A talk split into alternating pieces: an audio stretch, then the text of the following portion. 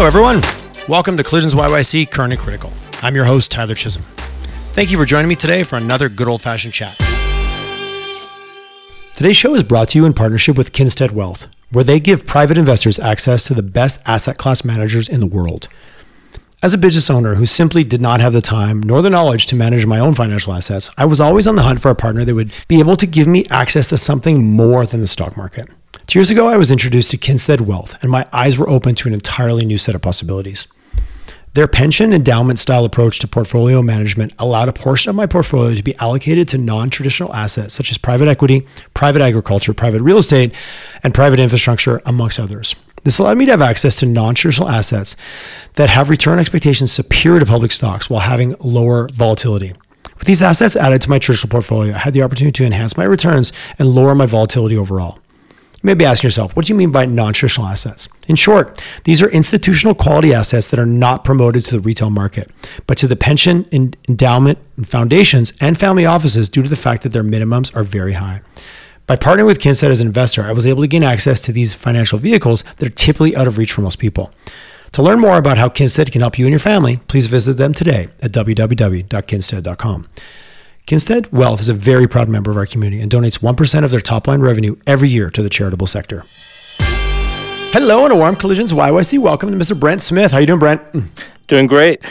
Brent, thanks for coming on the show this morning. I'm going to spare the audience even the moment's no wait of what we're going to talk about. We're here to talk about money, and we're going to talk about wealth, and we're going to talk about the future and all kinds of fun stuff. But before we get into that, so everybody knows why they're why they're tuning in. You're the chief investment officer at Kinstead Wealth. So let's jump in the elevator. We got whatever, how many, however many floors you need. What is uh, what's what's Kinstead Wealth all about, and uh, what's your role there? Well, Kinstead Wealth is a uh, it's a wealth counseling firm here in Calgary that that uh, manages money for a number of uh, you know private private individuals, uh, not just in Calgary or Alberta. We've got clients in you know pretty well across Canada. Um, what does my role? What does a chief investment officer mean?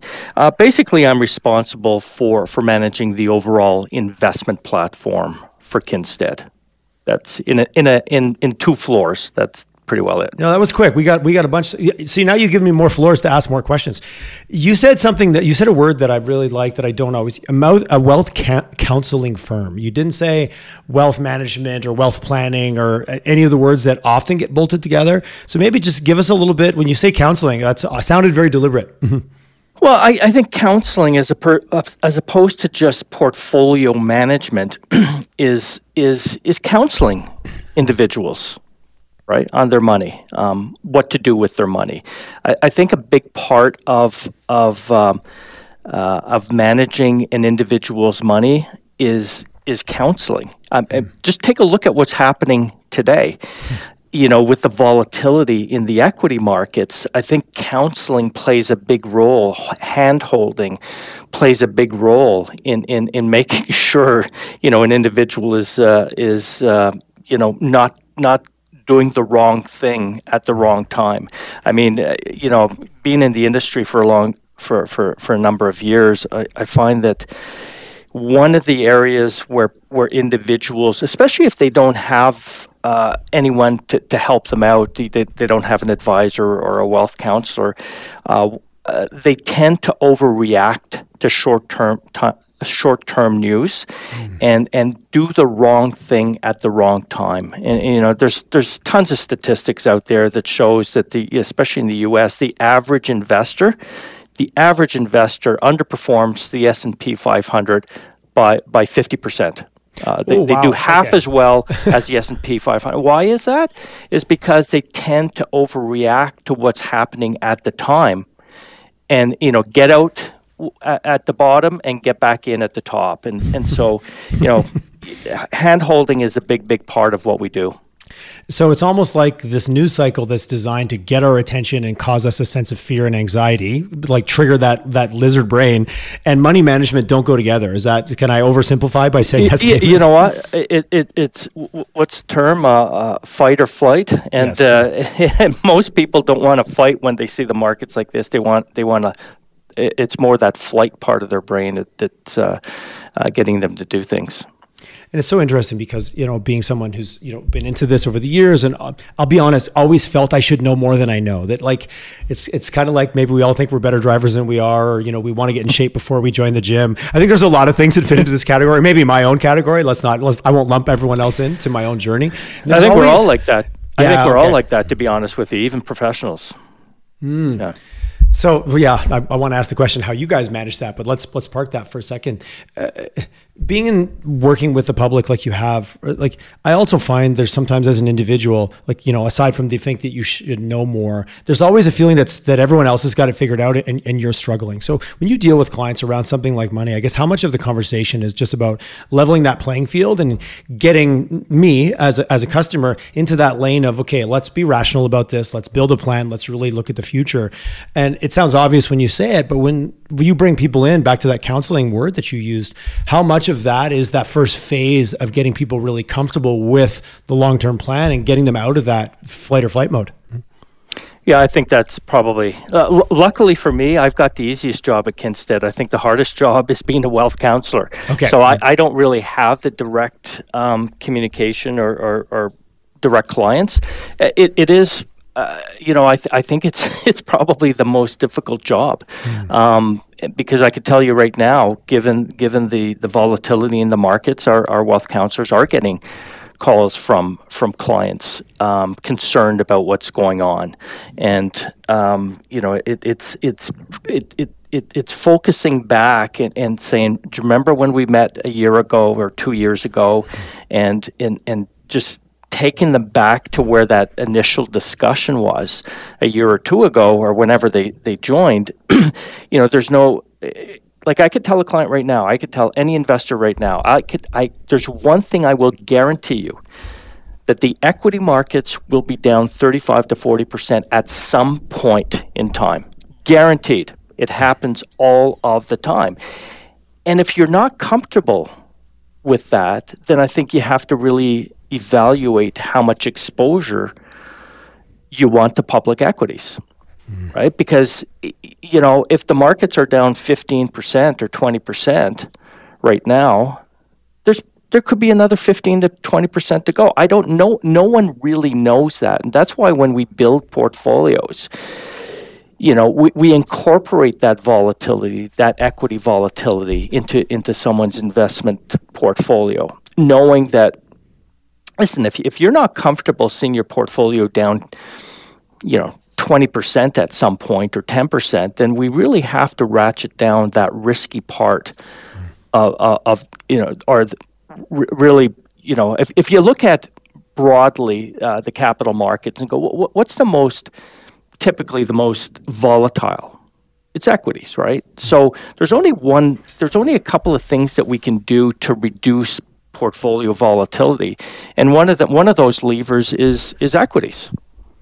Right? If if you don't want if you have if you want next to no volatility in your portfolio, you, you can have next to no no equity in your portfolio. Um, so I'm not sure if I asked, answered the cre- the question uh, properly, but um, yeah, what, what's going on today? It, it, it, it's actually a great learning experience for for newer wealth advisors. And okay. um, how much does it play? It, also, if I'm 35 or I'm 65, as yeah. as as as an individual, you know, I don't want to state the obvious, but I would assume there's also some some dynamics in terms of timeline and back to that oh. elusive concept of the future that we're talking about. How is the future 10 years away or is it 30 years away? you know, someone who's 35 and is not going to touch their portfolio, you know, this is a very long term investment. They, they really should not care hmm. about what's happening today. Uh, honestly, if you, I mean, you, you could you take a, when was uh, was there ever a probably maybe a ten year, but is is there a, a fifteen year period, twenty year period, thirty year period where equities have been down? Absolutely not. No, you, you there, there is no period. So, but but it's that that that volatility day to day, week to week we're experiencing. And regardless if you say, listen, I'm not going to touch this portfolio for the next 30 years, there's still panic that sets in. you know, because that, it, that it's fear, very that emo- fear and volatility index is a real thing. Mhm. uh, money is very uh, personal and, and no one wants to see their portfolio down you know whatever it is 5 6 10 15% you know so it, it's um, Well, fear, Uh, fear, and- fear and of then- loss, fear of loss is more powerful than the the potential of gain, right? So I go back to those psychology papers when you read it. The study after study, I'm scared Yeah. to lose a dollar more so than the potential to get five dollars. yeah that's what they say yeah. until until the markets are up 100% and they didn't participate Uh, so it's FOMO, very- FOMO is also a real thing. yeah yeah yeah it, we, we'll, we'll touch on crypto before the end of this call, but we're not there yet. yeah, yeah. Um, and then that 65 year old, um, you know, if if they're they still have a very long time horizon, to be quite honest, right? Um, you know, I don't think anyone expects to, to pass away at, at the age of 70 these days, and Yes. they, they probably going to 90. Uh, if you're 65, you still have a really long time horizon, but you, you can't, your portfolio, you know, depending how much money you have, you, you, you can't yeah, most people can't tolerate a 15% or 10% um, drawdown on their portfolio. Well, at that point, you're still looking for for growth of cap. You're working for your principal to grow, but at the same time, that's starting to become your revenue source. Like it's you save Yeah. that money so that it becomes your quote unquote new salary when you stop the day to day work. Like if you think about that transition, yeah, there's nobody, no nobody wants to get a going in there. fifteen percent cut on their on their on their pay when they've built a lifestyle that requires that level of support. Mhm. Yeah, and there's no more no new money going in there to build it up. So so that's where someone 35 can tolerate some of that that volatility because there's probably they're replenishing or adding to that over time while that 65 year old couple is not. So um, you know, two different asset mixes obviously. Well, and that's part of, you know, I'll be fully transparent. I became a, a, a customer, a client of, of Kinstead about a year ago, and I got exposed to you guys. And I really liked what I saw around your investment platform. And, you know, so often as an investor who's at the still the, the, uh, the, the accumulating phase, you look at equities of like, well, that's the place I got to go because I want to get some better returns. And as a as an everyday retail investor, doing it on your own, quote unquote, that's often where you get limited to. But what I liked about you guys, and please let's let's this is the infomercial part. Like let's lay it out. Talk to us. Tell me a little bit about and share with the audience your investment platform and how it gives person like myself, business owner, focused on the future, but not my, I, I don't have time for this is not my main gig. I'm too busy doing the rest of my life. I need someone I can trust. That investment platform is what to me made you guys stand out. A couple of reasons. Number one, look at the capital market expectations. What what are the expectations for various asset classes out there? And typically, you know, uh, equities, you're looking at probably six and a half, maybe to seven on average. So that, that's what you can expect from the equity markets. Today, with fixed income, you're probably over the next several years, you will probably lose money in fixed income. So there's really no place to hide in traditional assets. So we looked at that, and then we looked at what the smart money does. And the smart, the smart money I consider would be pension plans and large endowments like you know Yale and Harvard. Um, uh, those type that, that I, I, that's what I would consider smart money. And what have they been doing for decades? They've really diversified away from just the public markets, right? They they've you know you look at Harvard endowment, they probably have 15% in equities, in public equities. The vast majority of their assets would be in, in private equity and venture capital.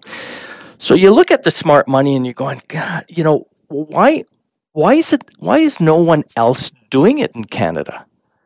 Or very, very few firms are offering their their private clients access um, to, to asset classes outside of the public markets. And, you know, we, we so that's what we started doing about two and a half years ago. We, we really revamped our, our investment platform to embrace the non public markets because not only do they add um, diversification benefits, but we do believe over time they will not only reduce a portfolio's volatility, but they will also enhance returns. And I know it's it's it's kind of weird when I say, well, how can you enhance return? Aren't equity the only game in town? Isn't public equities the only way? If, if I'm a growth investor, isn't it just equities? And my answer is no, absolutely not.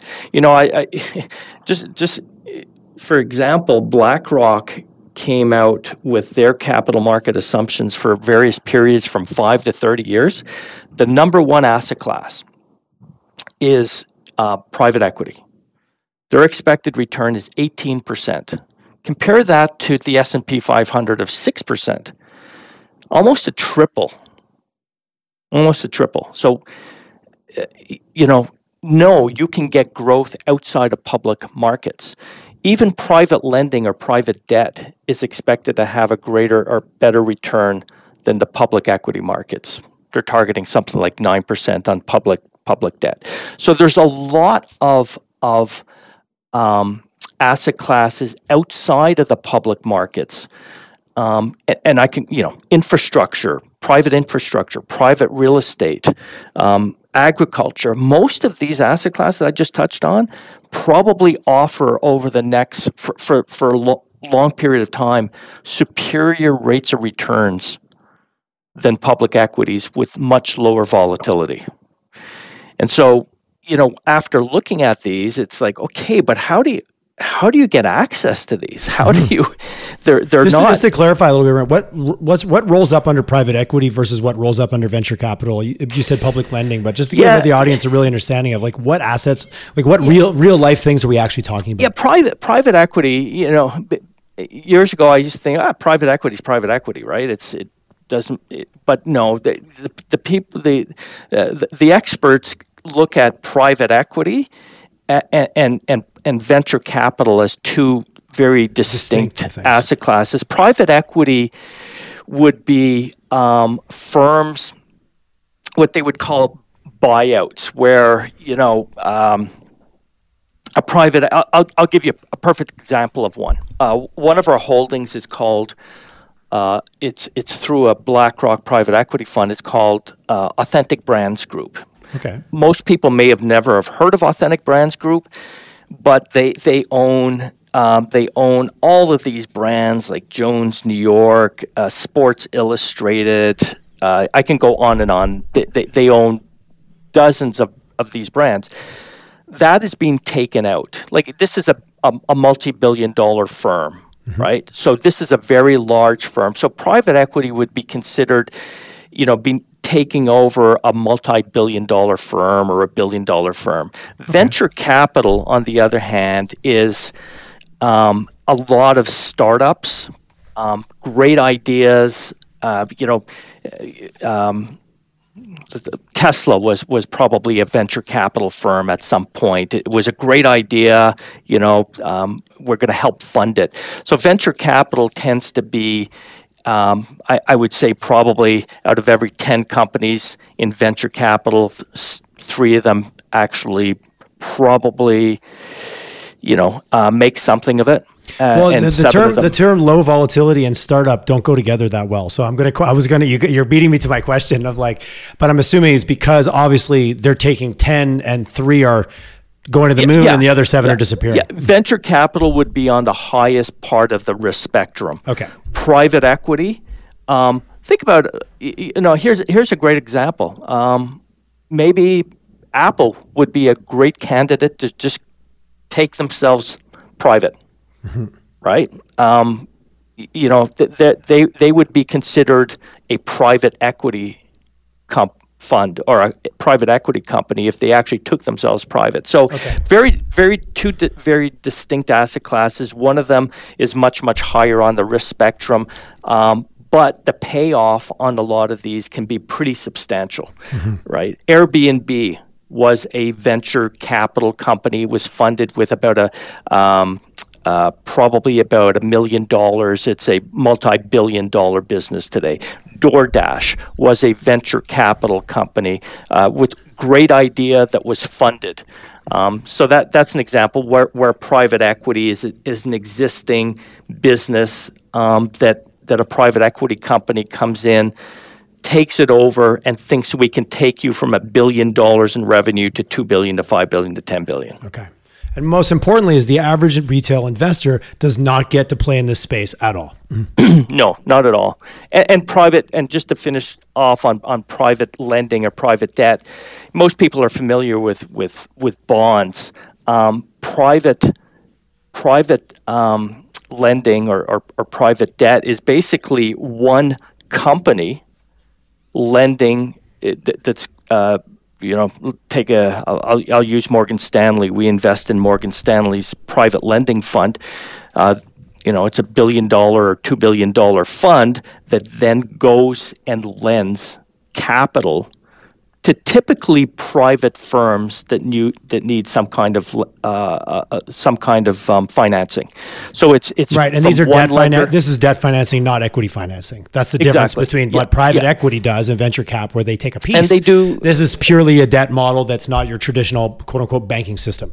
Yeah, yeah. Actually, the banks, many of the banks during the fi- uh, just after the financial crisis many of the banks got out of that that yeah. lending space, and it, it it it created a vacuum where all of these other uh, firms got in, in into the space, and and it, it's an asset class that that has been doing exceptionally well.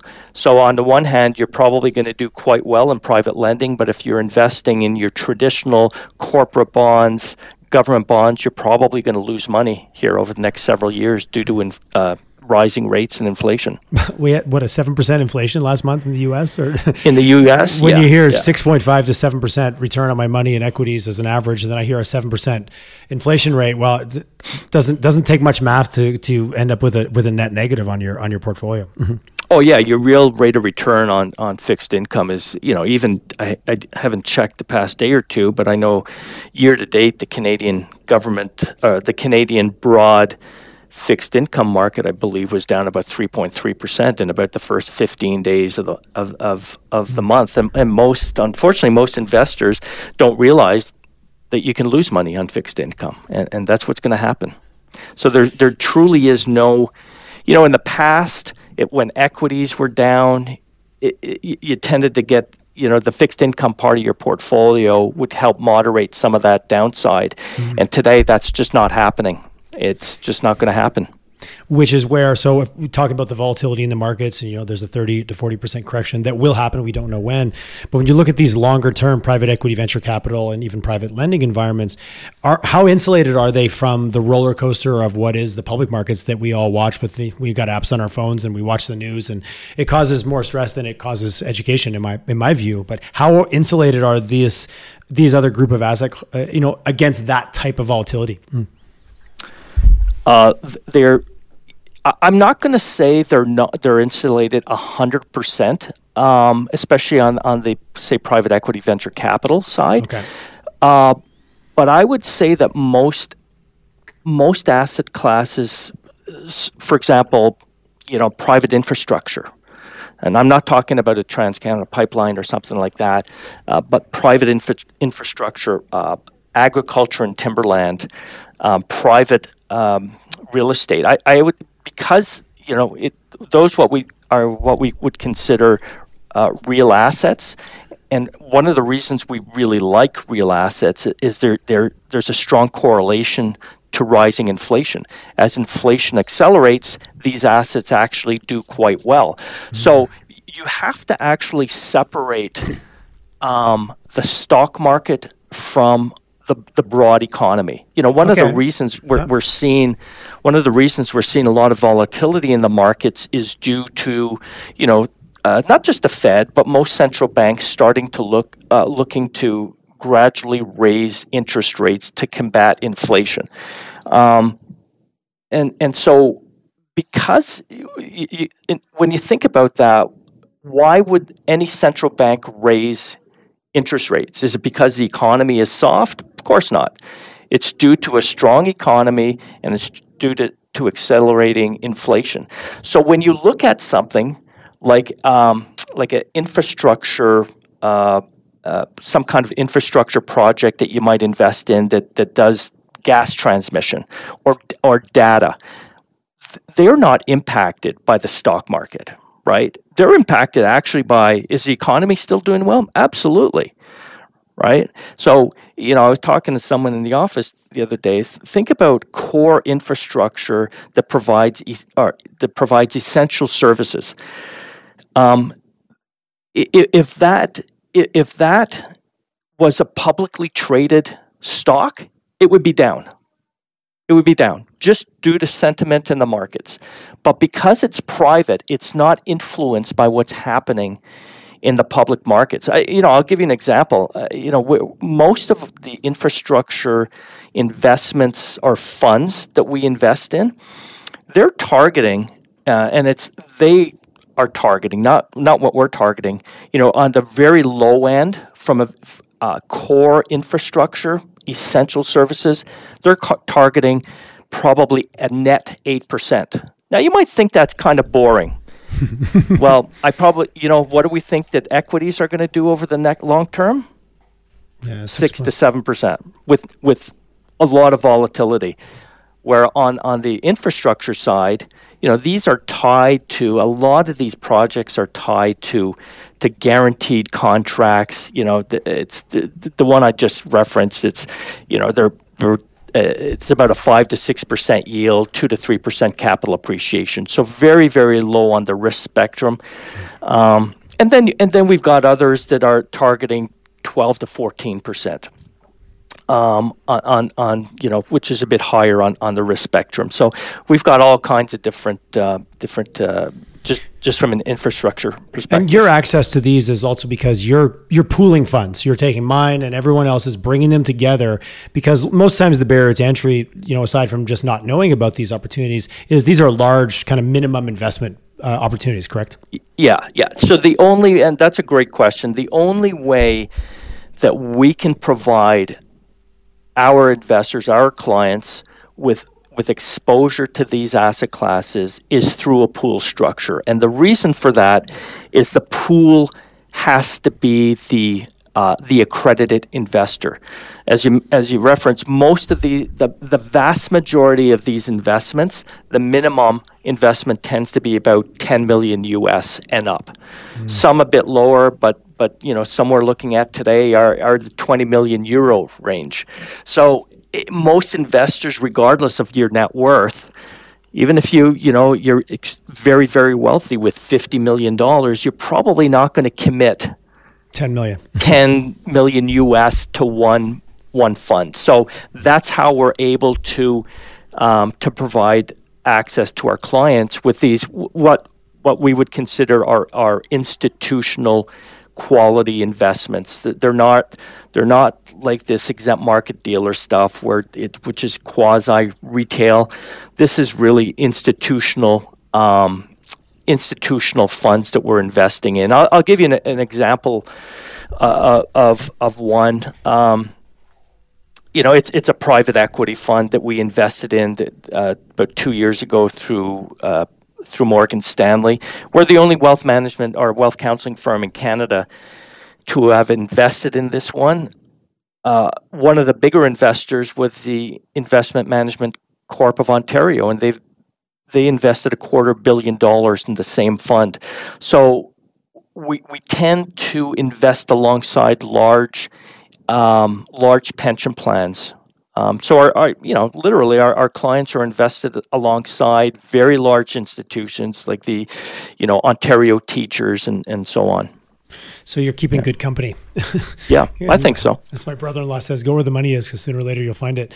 Only ones in Canada. Has that been a barrier to get access to some of these funds being Canadian? I know you've spent some time down in the U.S. working down there. Just is yeah. that is the border any type of a barrier, or like does that provide any re- reduced opportunities for you guys? No, no, none, not at all. Okay. Yeah, I mean, a lot of this stuff is is kind of relationship based. Is you know relationships that you've built over the years, and and you um, uh, not not all, but some of them we've gotten access to to to some just astounding opportunities that it, um, more from a relationship perspective. Um, but others is you know as long as you've got the money um, you, yes. you, are able to get it. Uh, you know, I'll give you an example of one that where we haven't uh, we haven't committed yet, but we we we we're looking to do it. It's it's a firm out of um, headquartered out of uh, I think it's Singapore or Hong Kong. They're the largest. They are the largest manager, or, or sorry, builder of of um, uh, logistics real estate in the Pan Asia uh, hmm. area. Okay. And so I had a call with them probably about a month or two ago, and and um, you know one of the questions I always ask is, are you dealing with any other Canadian investors? And invariably, it's no. Well, uh, pension plan. Sorry, my question is, you, are you dealing with any other Canadian wealth management firms? And mm-hmm. invariably, the the answer is no. And um, but turned out, they're if if not the largest, one of their largest investors who've been investing with them for years is the Canadian Pension Plan. Hmm. And so here's a strategy that we're that that's you know targeting I believe that they're saying they're targeting about 14% net return on this one and the Canadian pension plans one of their largest investors. So I feel really comfortable investing in something that that you know the, the, the, CPP is investing in as well. So we've got lots of examples of, of investment strategies like that that that no other no other wealth management firm in Canada is, is providing their clients access to, which is really it's really unfortunate. I, I, I got to tell you, it, it it's frustrating for me. You know when I when I always see on TV is a Questrade commercial, and, and the focus is just on on fees and going. You know, fees shouldn't even be a, a, a, your first uh, your first um, thing that you look at. To be honest with you, one of the things that I look at is what is what you know. What's your long track record? What are you investing? What are you doing? How long have you been doing this? What's your expect? What is your targeted rate of return after fees? And and when when a net return, when the expected, sorry, when the targeted net return is let's say twelve percent, that's after fees. That's what I focus on because I know that if you're investing in very very high quality institutional institutional quality investment strategies there is a cost to access that right? And so but your point it's the wrong question to start with the fees. It's more the question to start with my targeted rate of return because that's really all that matters. If you get me 12% i'm happy with it and it was and it cost me two or one or whatever the case may be you're paying for that skill. You're paying for that access. Yeah. Here's an example of one. We hmm. invest with uh, in morgan stanley's um, infrastructure fund. You know it's probably done you know i don't know 15%, 18% for us. It's, it's still a relatively small holding for us right now. Um, but their fees, if you, if you committed uh, $250 million, I think their fee was about 1.1%. So most investors, you know, retail investors go 1.1, that, man, that's a, that's a lot. But you've got very large institutions going, yeah, I've committed a quarter billion dollars, and I think that 1.1 or 1.0 is, is is really well worth it. Where a lot of retail investors they'll focus on the fee and go, "Wow, that's just too expensive." And I get it. I get it. If you're investing in ETFs, that's fine. Try to get the, the lowest fee you can. Um, but when you're when you're looking at very high quality institutional quality investment strategies, I, I think that sh- that shouldn't be up you know your prime um, the, the the main reason why you would not look at something. I appreciate you giving perspective around. It's not to not look at it, but understand it in the context of your looking. It's not the only variable or the only checkbox you need to look at because you might actually yeah. be limit, limiting yourself. Yeah, so curious. You exactly. mentioned even ETFs. Uh, I'm gonna I'm gonna say this a little bit tongue in cheek, just for the fun of it. But a lot of the stuff you talked about here was kind of boring.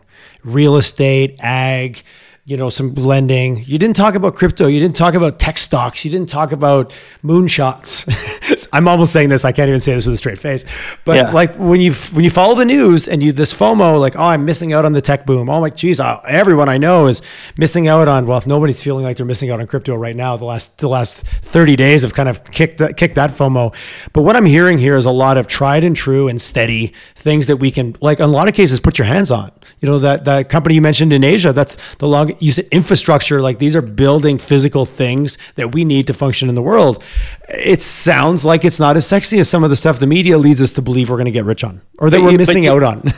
yeah, yeah, and I'll touch on that. But but you know when I when I when I when I talk about agriculture, most people will, will probably say, well, you know, what is that? What does that mean? Is it canola, wheat, corn? And you know, we invest with probably the three, two of two of the largest. They're number one and number two largest investors in agriculture in the world. It's a very fragmented industry, by the way. okay. Um, but I'll, I'll give you examples of some of our from from an agriculture perspective. Just I'll throw a couple of uh, of things out here that we that our managers invest in, and not not invest in the actual owners of almonds. You know, um, John Hancock is one of the top five growers of almonds in the world. You've probably eaten some of their almonds. Um, avocados, lemons, apple orchards, cherries, cotton, uh, dairy, maple syrup. Um, so agriculture is not just you know your typical row crop. It, It's a very very well diverse macadamia nuts. And uh, anyone trying to buy macadamia nuts, you know how expensive those things are. Um, so agriculture, while it is a boring asset class, it's going to be it, it, it. Over the past thirty years, agriculture has the best um, risk adjusted or, or provided the best risk adjusted return of any asset class in the world. So very low volatility adds tons of diversification to a portfolio. So we like that. Um, you know, eh, we invested with with um, in one fund where they bought alongside a consortium of I think Ontario teachers, the uh, Singapore Sovereign Wealth Fund, a couple other very large institutions. They bought 49% of Abu Dhabi's gas pipelines. You know, it's just a cash generator. You know, we like that, right? So, yeah, it could be boring, um, but you know what? Um, equities are boring when they go up, but man, they're not boring when they're when they're volatile. So, uh, you when know, you're holding on to your desk by your Oh, fingernails. yeah, absolutely. Yeah, yeah. People would prefer that the, the, the, the low volatility coming from ag- agriculture these days as opposed to uh, in those high tech stocks. So, And with so many retail, it feels like there's a rush of people. We ha- now have access at an unprecedented rate. Anyone can set up a Questrade account. Anybody can trade Mm-hmm. on the, on their own, which feels like we're kind of giving away the keys to the asylum a little bit to our, to ourselves uh, for sure. So you know, from your, do you see more of a trend with people realizing, or are we just really getting going on the ability for the individual to really emotionally drive themselves kind of crazy chasing these things? Like it, it feels like we're going more towards that direction versus what you're talking about here, just because of access. yeah, I, I- think, you know, with, with the lack of access to these other asset classes, I think individuals will continue to do it themselves. And, you know, history is, is not kind to those who do it themselves. I mean, there, there are successful ones, but, but it, it's the fear and emotion that really gets in the way of, of people um, doing well. Uh, regardless who, who you are, I can guarantee you there's people right now throwing in the towel Yeah. right? It, it, it happens whenever we see pretty significant um, volatility, um, usually at the wrong time.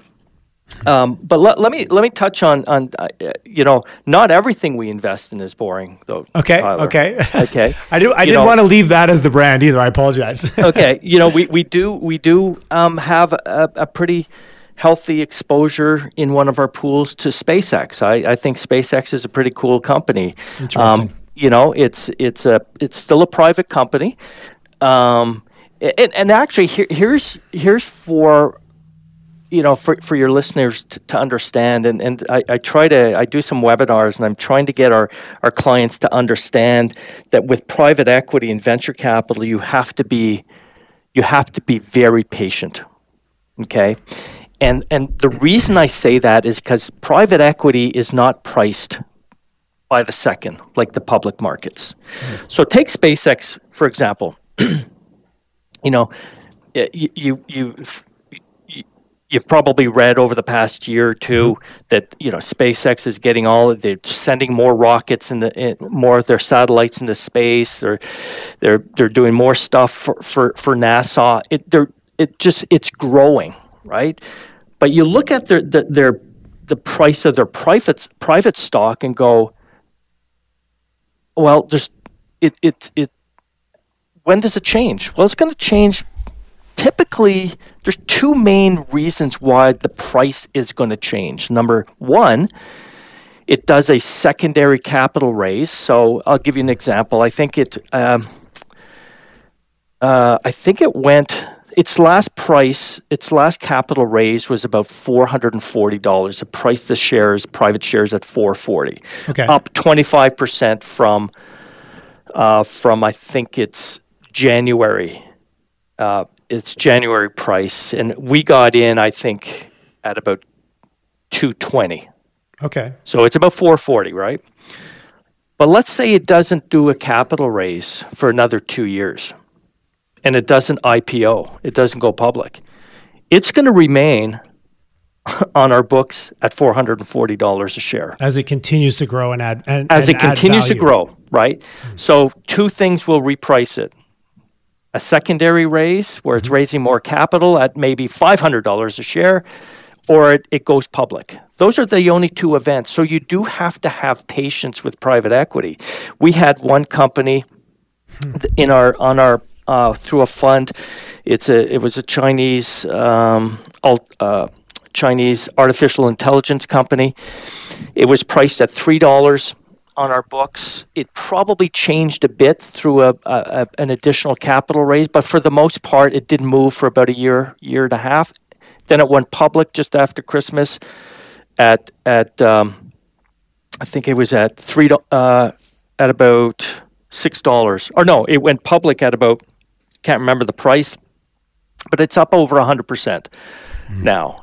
But there was nothing, nothing, nothing, nothing, and then all of a sudden it goes public and then it, it's repriced at you know some some of these go up 150 200 percent.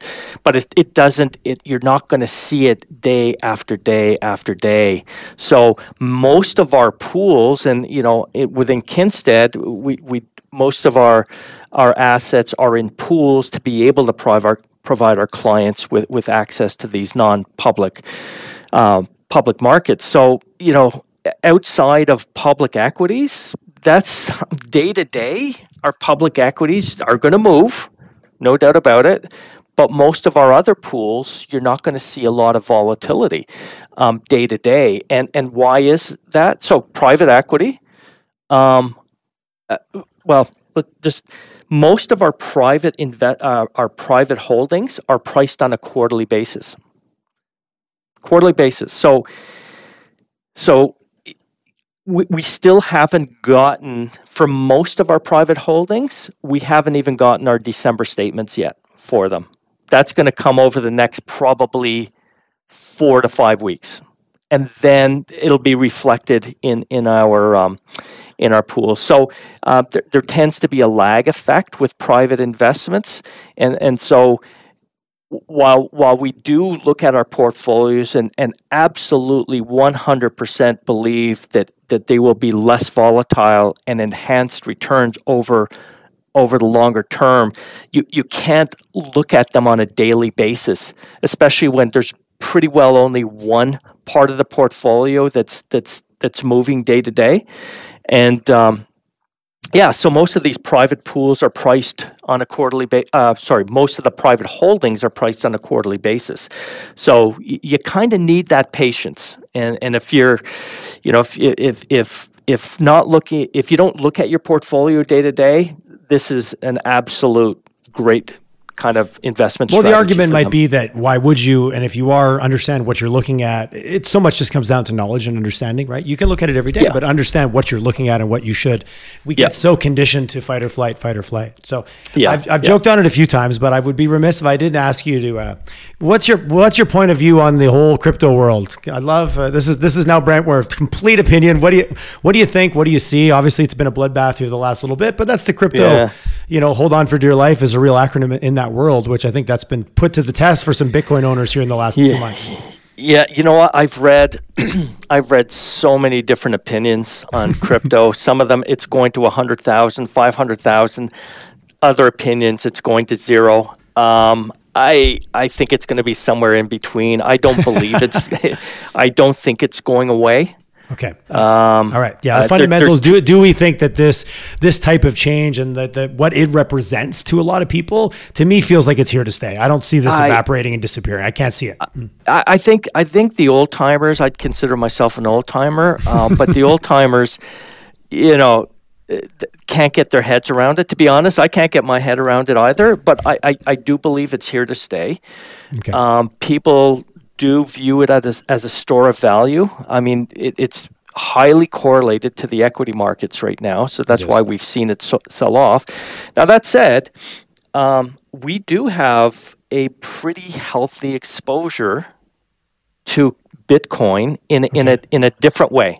Okay. So uh, we do have uh, um, uh, holding in a private company that is uh, launching their own crypto exchange. Okay. They just happen to have a lot of a, a lot of uh, cryptocurrency and cash on their balance sheet. now, you might go, God, there's so many of these these firms out there launching their own crypto exchanges. Yep. But but I, I would say that this one is is very very very legitimate. Uh, the firm was backed by some uh, very wealthy individuals, very smart investors like Peter Thiel, who backed, I think he was with PayPal, mm-hmm. um, uh, backed the PayPal um, mafia, I think they call it, fa- Facebook, um, uh, Christian Angermayer, Richard Li out of out of Hong Kong. Anyway, backed by some very very sophisticated investors. Um, it should be going public hopefully this quarter. Okay. All right. So this is imminent. it it's yeah. They they've been. It was launched by a firm um, called. Um, geez, if I can remember the name. It, it, anyway, it, it's it's backed by a by a, a firm um, that that is very well known in, in, in its particular industry. They hired. Uh, it's called Bullish. That's that's the crypto exchange. Called Bullish. They hired a CEO who used to be the CEO of the New York Stock Exchange.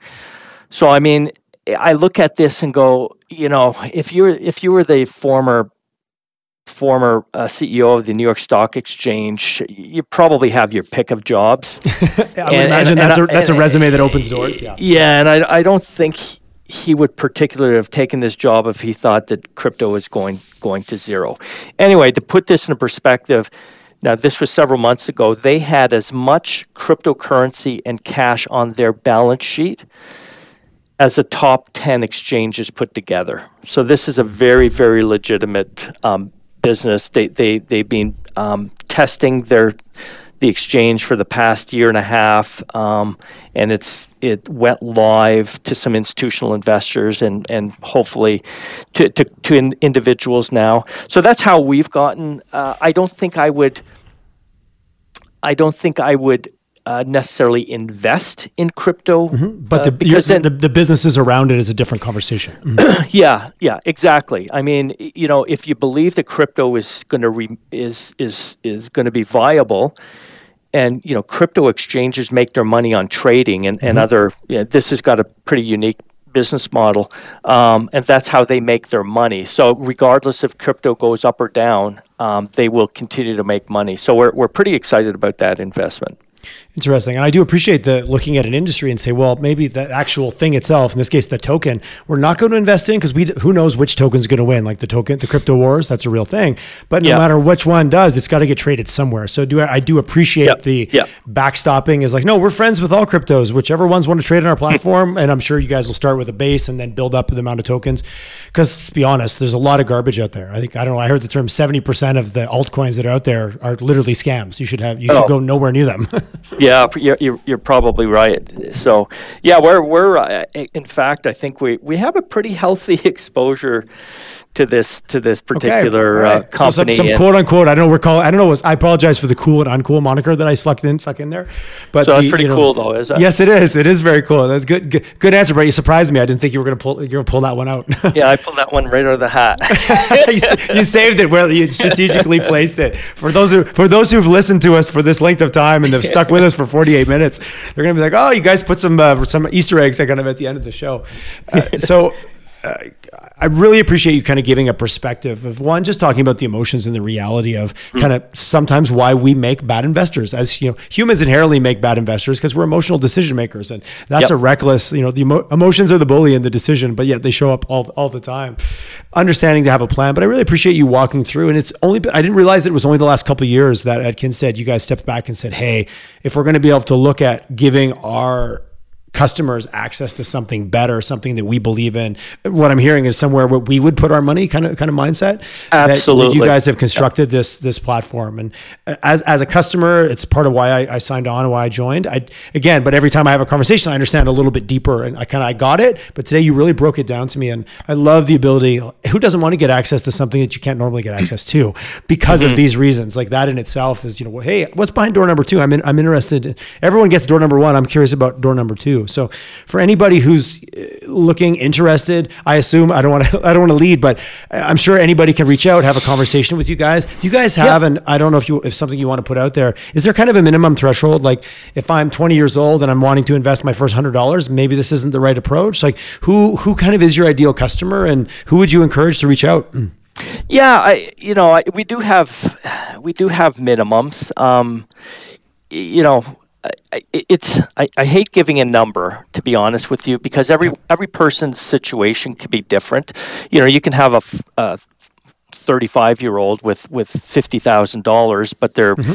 they just got their medical degree and they're adding twenty-five thousand dollars a month to their. Fair enough. You know, so it, it, it's but, more but, about the path that you're on necessarily than where you are now, is what I'm hearing. Mm-hmm. Yeah, I, I, mean, you know, we do have minimums, of course. Like everyone out there says that, that we only deal with million-dollar clients and up, and um, you know, sure, that's the, the holy grail. But uh, you know, if someone's got half a million dollars or 250 with a, a different situation that, that is okay. looking to really grow their portfolio, yeah, give us a call. We're absolutely ha- happy to um, um, to meet with them.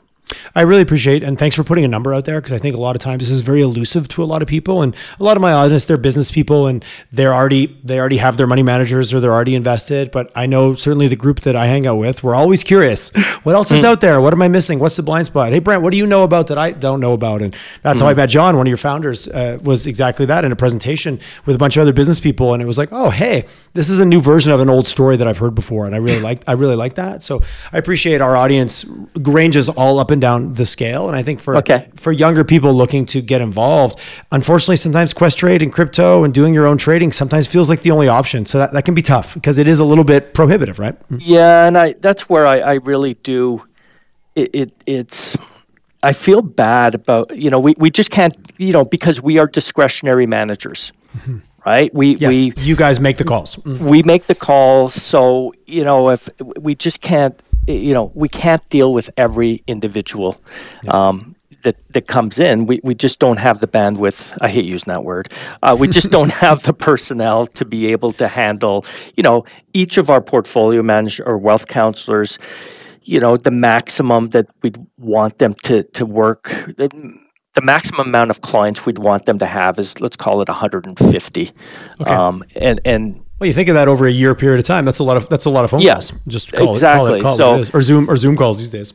Yeah, so if you if it's fifty thousand dollars, you know, each of our guys is going to have a thousand clients, and they're just not going to be able to treat each client equally. So, mm-hmm. I appreciate yeah, I appreciate yeah. that. Well, at the end of the day, I, I, I, you said it right out of the gate. The word counseling that showed up different for me. It has a different meaning. Just saying you're a wealth manager yeah, you are that, but you're also this other thing, and I think that makes a difference. And is it uh, we need we need, you need a pick crew, you need a bunch of people in your corner, and someone yeah. who's helping you manage your future and, and making these giving you access to opportunities that you don't have is critical. Mm. Yeah, let me just tell you, the counseling part is is is is uh, uh, is in high use today these days.